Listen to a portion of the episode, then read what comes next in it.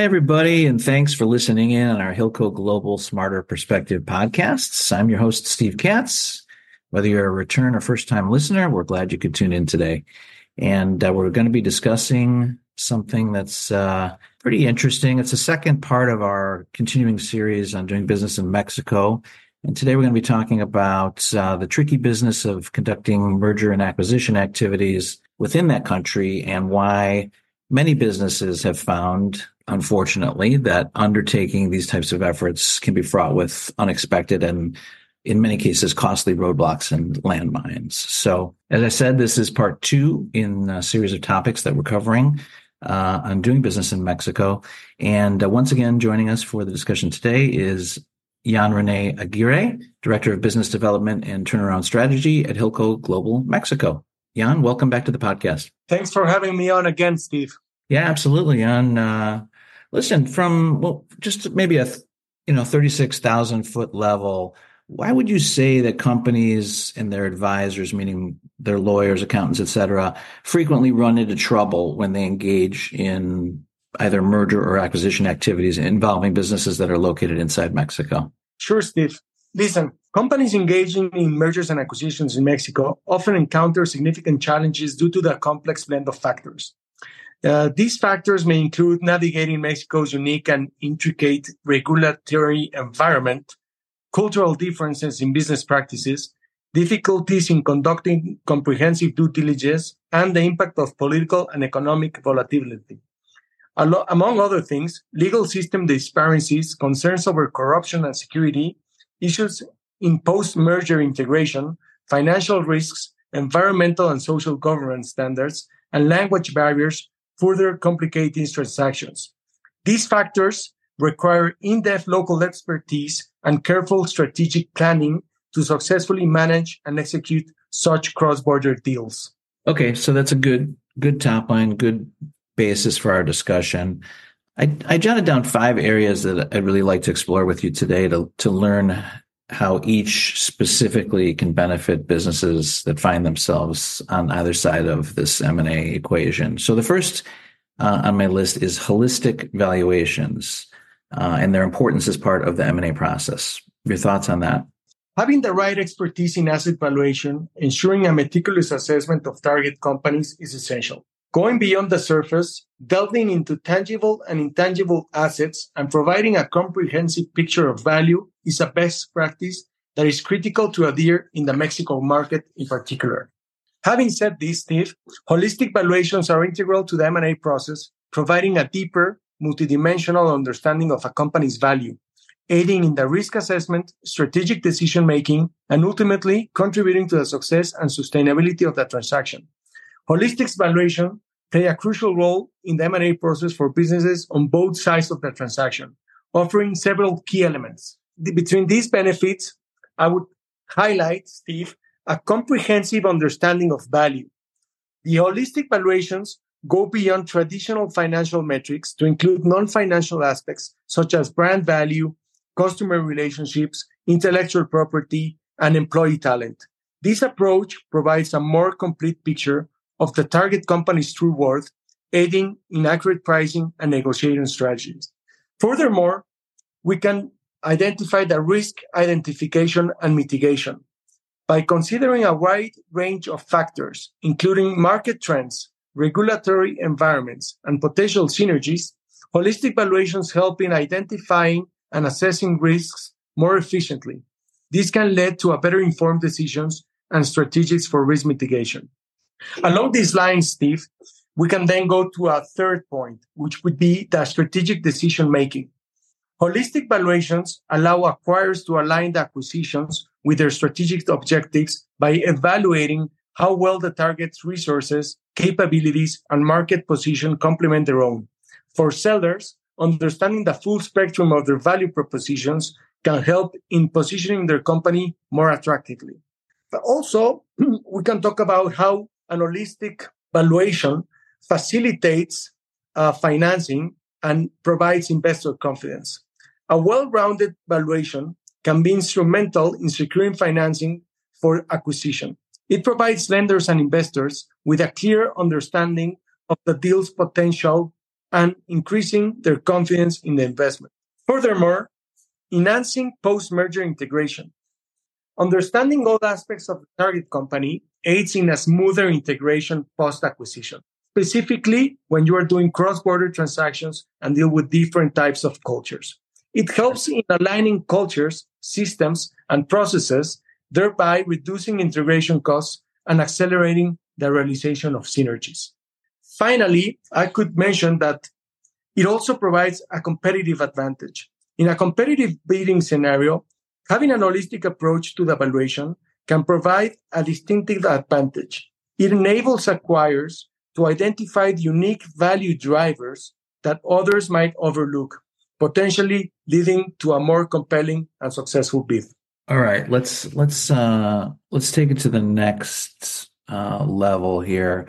In terms of disposition of certain unwanted or unneeded assets that are associated with uh, M&A activity, what's unique or challenging about uh, undertaking that process in Mexico that you found particularly problematic for companies in the past? Sure, Steve. I mean, there's a lot of content to go through this, especially in M&A situations. But I would try to highlight and focus on the key issues. Regarding the disposition of unwanted or unneeded assets during a merger or acquisition in Mexico, presents unique challenges and complexities, often providing problematic for companies involved. The main one would be regulatory hurdles. Mexico's regulatory environment can be intricate, especially regarding asset sales and transfers.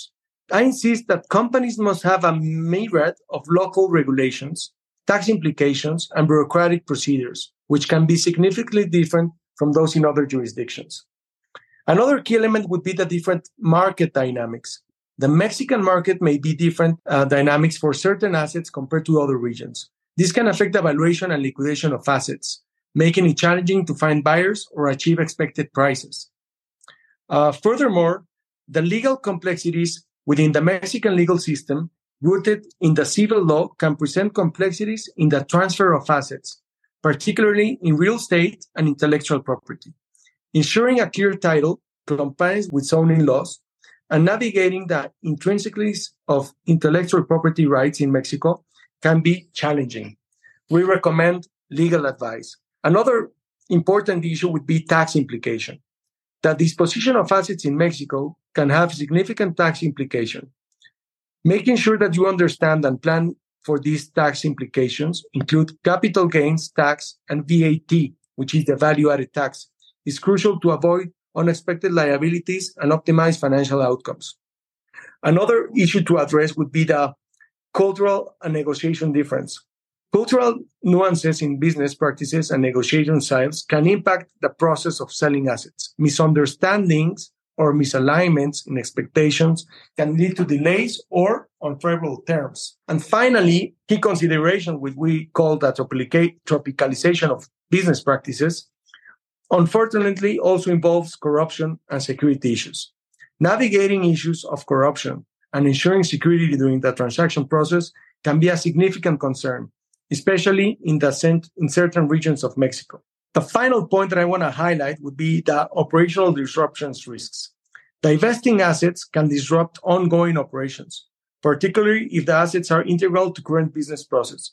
Managing these disruptions and planning ahead carefully is essential to maintain business continuity and be able to close the transaction on the time proposed. Finally, uh, and, and this would be one of the most critical issues, Steve, would be doing a due diligence uh, properly. Buyers in Mexico may conduct extensive due diligence, which can lengthen the sales process. Preparing a comprehensive documentation and transparent records can help in, in smoothing this process. Steve, I know this is a lot of information, but I can assure you that these challenges require careful planning, local expertise, and strategic execution to ensure the disposition of assets in the context of mergers and acquisition in Mexico so that this practice can be conducted effectively and efficiently. Yeah, and I would imagine that navigating the financial intricacies of M&A efforts in Mexico is a bit of a different animal, so to speak. So what clarity Jan, can you provide on that process and how it might differ from what key players within companies are used to in the US? I mean, sure, Steve. Uh, navigating the financial intricacies of, of business and specifically M&A efforts in Mexico indeed presents a different landscape compared to what companies, especially those from the US, might be accustomed to. Again, this might be a little bit repetitive, but uh, I would insist on the regulatory environment. The Mexican regulatory framework governing financial transactions, including mergers and acquisition, differs significantly from those in the US. These include different rules and regulations regarding disclosure, financial reporting, corporate governance, and compliance. Uh, the challenge is understanding and adhering to this regulation, which would be crucial to avoid legal and financial repercussions. Uh, one of the other things that is uh, quite uh, different is the banking and financial structures. Uh, the banking and financing systems in Mexico may not be as diverse or, or as developed as in the US. This affects how deals are financed. Uh, companies may find fewer options for funding and potentially face higher cost of capital understanding local financial practices and identifying the right financial partners, uh, whether it's local or international, uh, in Mexico, is key to close or to be part of these transactions. Again, I would do emphasize on the taxation differences. The tax systems in Mexico include corporate tax, capital gains tax, and VAT, uh, which I again would be uh, value added tax has its own set of rules and implications for M&A transactions. So make sure that the tax structure that that you're using is a tax structure that are advantages in the US might not apply in Mexico and vice versa. Effective tax planning and structuring are essential to optimize the financial outcomes of the deal. I would highly recommend to, to find a local advisor, tax advisor regarding these taxation differences. Yeah, absolutely. Yeah, for sure. I mean, adding up to that, uh, highlight the cross-border transaction challenges uh, for U.S. companies. Cross-border transactional challenges such as foreign exchange management, re- repartition of profit, profits, and compliance with international laws like Foreign Corruption Practices Act be- become pertinent in the Mexican M&A deals. No, and so it's important for you for anybody doing cross-border transactions to to just make sure that you have that on your radar and then that's on point. And uh, finally, a point that I would add would be the integration of financial planning. Uh, post-merger financial integration can be much more complex due to difference, differences in financial systems, practices, and reporting standards between the U.S. and Mexico. So, in summary, uh, Steve, uh, I would um, I would add that understanding and navigating these differences require specialized knowledge of the Mexican market, local financial practices, and regulatory environment. Companies often benefit from partnering with local experts, including financial advisors and legal counsel, who are very well versed in the nuances of the Mexican market, especially in M&A transactions. Yeah, and that seems to be sort of the preeminent message here, and I'm sure it's true in in every country. But I but I know uh, there there are certainly some differences in Mexico and some complexities uh, as we said, from the corruption standpoint, and just in terms of how business is done, and and to some extent, who you know, I think, as well, right? Yeah, uh, know how and know who, right? Exactly. Know the know how and the know who. And we know that quite often these types of transactions will involve real estate assets, uh, from land ownership to laws governing leases and deal brokerage things are quite different in Mexico than in many markets around the world. So, how would you suggest that companies come at those types of opportunities and challenges in Mexico? I mean, sure, Steve. Um, every business in this situation shares a common goal in regard to real estate that they inherit as part of these transactions. And that is a need or desire to unlock the full potential of those assets. That might be to free up capital for operation expenses or to make another type of acquisition, for example. Gaining access to notable local expertise in real estate disposition can help to ensure a strategic approach to maximize these returns. whether through sales, leasing, or, or other innovative solutions contributing to your overall growth strategy. Uh, specifically, when dealing with a real estate asset uh, in Mexico and, uh, through an M&A transaction, uh, companies face a unique set of opportunities and challenges due to a distinct legal and regulatory landscape. Some of the strategies and considerations uh, properly navigate within the real estate uh, sector would be understanding land ownership regulations. Mexico has specific laws governing foreign ownership of land specifically in restricted zones, near borders or coastlines. It's crucial to understand these regulations, including the use of what we call fideicomisos or real estate trusts and the Mexican corporations for ownership. I would recommend to engage local real estate experts. Partnering with local real estate experts, including lawyers and real estate agents familiar with the Mexican property laws, is essential. They can provide invaluable insights into local market conditions, pricing, and negotiation tactics. I would also emphasize on the importance of doing a comprehensive due diligence, conducting a thorough due diligence on real estate assets. This includes verifying, verifying ownership, ensuring clear title, checking for liens or encumbrances, understanding zoning regulations, and assessing environmental and structural conditions of the property is key. Uh, I would uh, also highlight to navigate lease laws carefully. Lease laws in Mexico can differ significantly from other countries. It's important to understand the terms, conditions, and tenant rights under Mexican law, which might offer more protection to tenants than in other markets. Yeah, interesting. Uh, yeah. Don't, don't forget to consider tax implications as well. Uh, real estate transactions in Mexico has specific tax implications, including acquisition taxes, property taxes, and capital gain taxes. Understanding and planning these taxes is crucial to avoid unexpected costs. Finally, I, I would add maybe two points. Uh, sure. Strategic negotiations. So make sure to employ strategic negotiation tactics. Considering the local market dynamics and the broader context of the M&A deal, it's important to balance the real estate aspects of the overall objectives of the transaction. Finally, we're in Mexico and, and uh, business is a bit different. Don't forget to address security and corruption risks. Be aware of security and corruption risks, especially in certain regions. Conduct transactions transparently and in compliance with anti-corruption laws like the FCPA. By addressing these considerations and employing a strategic approach, Steve, uh, companies can effectively effectively navigate opportunities and challenges presented by real estate assets in Mexico, turning them into advantage uh, components of their border business strategy. Yeah, those, so those are some great uh, things that you pointed out. Some great significant differences between the market. It's uh, it's really a complex topic overall, um, and it is, as we said at the start, uh, you know, really nuanced and different country uh, to do business in. So, of course, uh, you know, we only have so much time and we're just about out. So is there anything you would add, or maybe you can just sort of sum up everything we covered and a little like a bite-sized digestible takeaway for listeners to uh, to take away today? Sure, sure, Steve. Certainly. I think it's important uh, to think about it this way.